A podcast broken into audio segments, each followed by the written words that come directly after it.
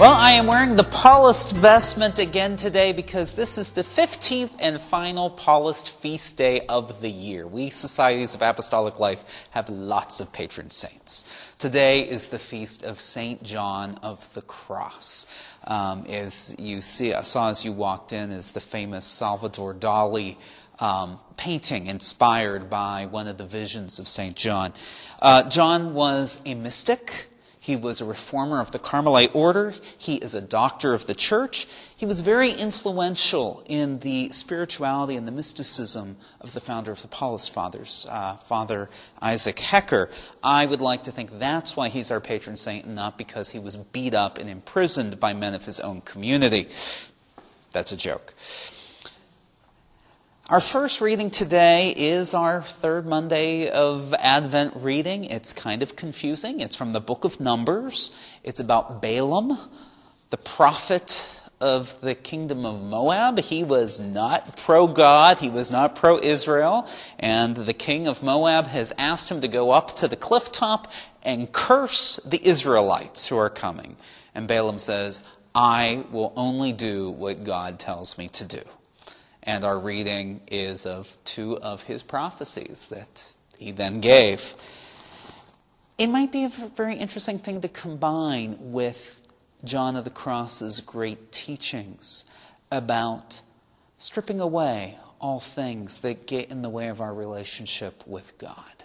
So we will be reflecting a bit on his famous poem, The Dark Night of the Soul probably not the readings we were expecting for Advent today.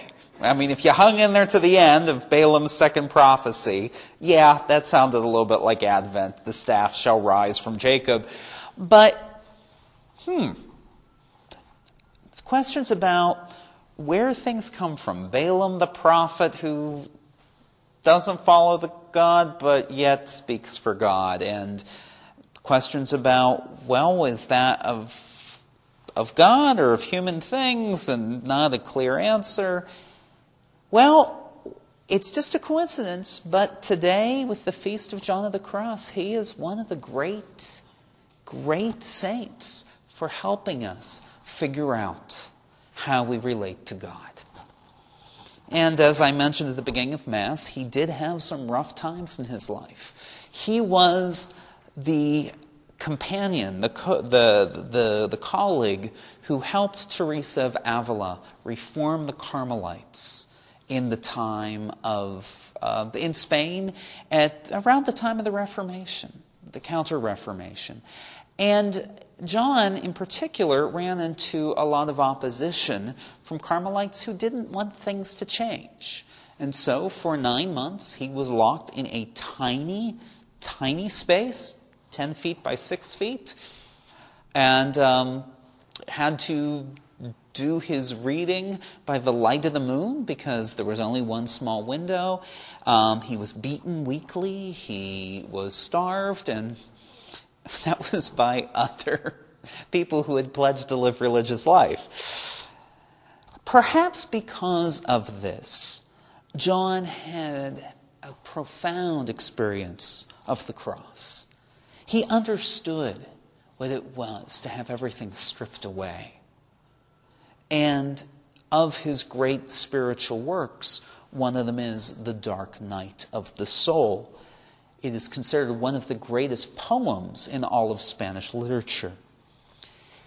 And in its eight stanzas, John is trying to explain to us how we grow in our relationship with God he says that there are two dark nights. And I, okay, you might say, if you read the poem, uh, how did you get all that? Well, John then started to write explaining the whole poem. He never finished it, but he got about 30 pages into explaining what these eight stanzas meant. So we, we're pretty confident we know what the first couple stanzas are about because he tells us.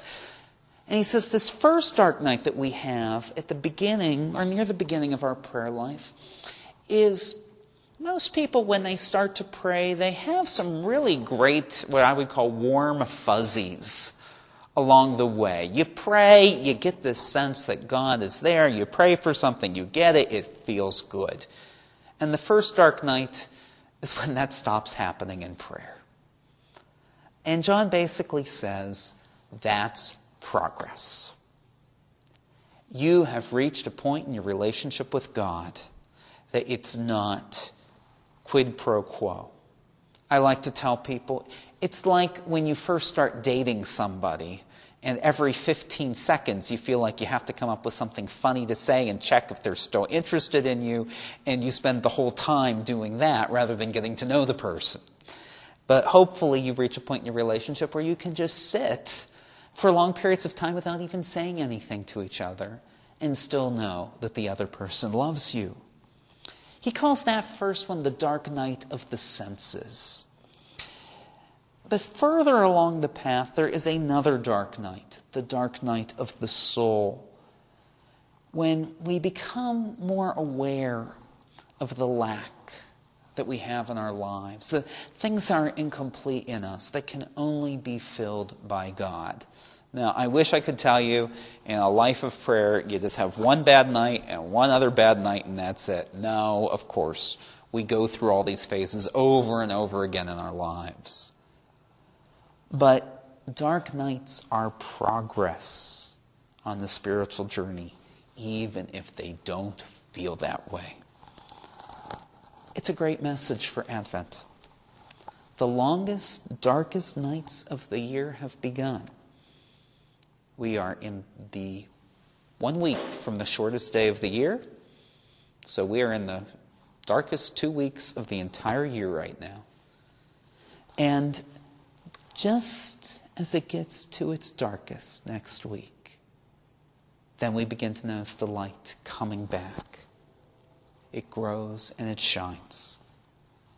I like to close by reading this poem. It speaks of Advent, waiting in the darkest, in the sure and certain hope that God will break into our world in new, profound, and intimate ways. One dark night, fired with love's urgent longings. Ah, the sheer grace. I went out unseen, my house now being all stilled. In darkness and secure, by the secret ladder disguised. Ah, the sheer grace. In darkness and concealment, my house being now all stilled. On that glad night, in secret, for no one saw me, nor did I look at anything with no other light or guide than the one that burned in my heart. This guided me more surely than the light of noon to where he was awaiting me. Him I knew so well, there in a place where no one appeared. O guiding night, O night more lovely than the dawn, O night that has united the lover with his beloved, transforming the beloved in her lover. Upon my flowering breast, which I kept holy for him alone, there he lay sleeping, and I caressing him, there in a breeze from the fanning cedars. When the breeze blew from the turret as I parted his hair, it wounded my neck with its gentle hand, suspending all my senses. I abandoned and forgot myself, laying my face on my beloved. All things ceased. I went out from myself, leaving my cares forgotten among the lilies.